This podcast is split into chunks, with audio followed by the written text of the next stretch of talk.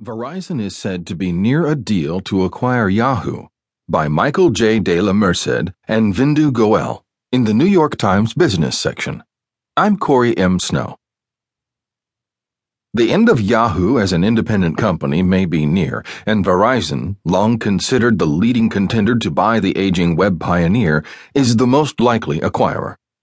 The two companies are in advanced talks over a takeover of Yahoo that could be worth close to 5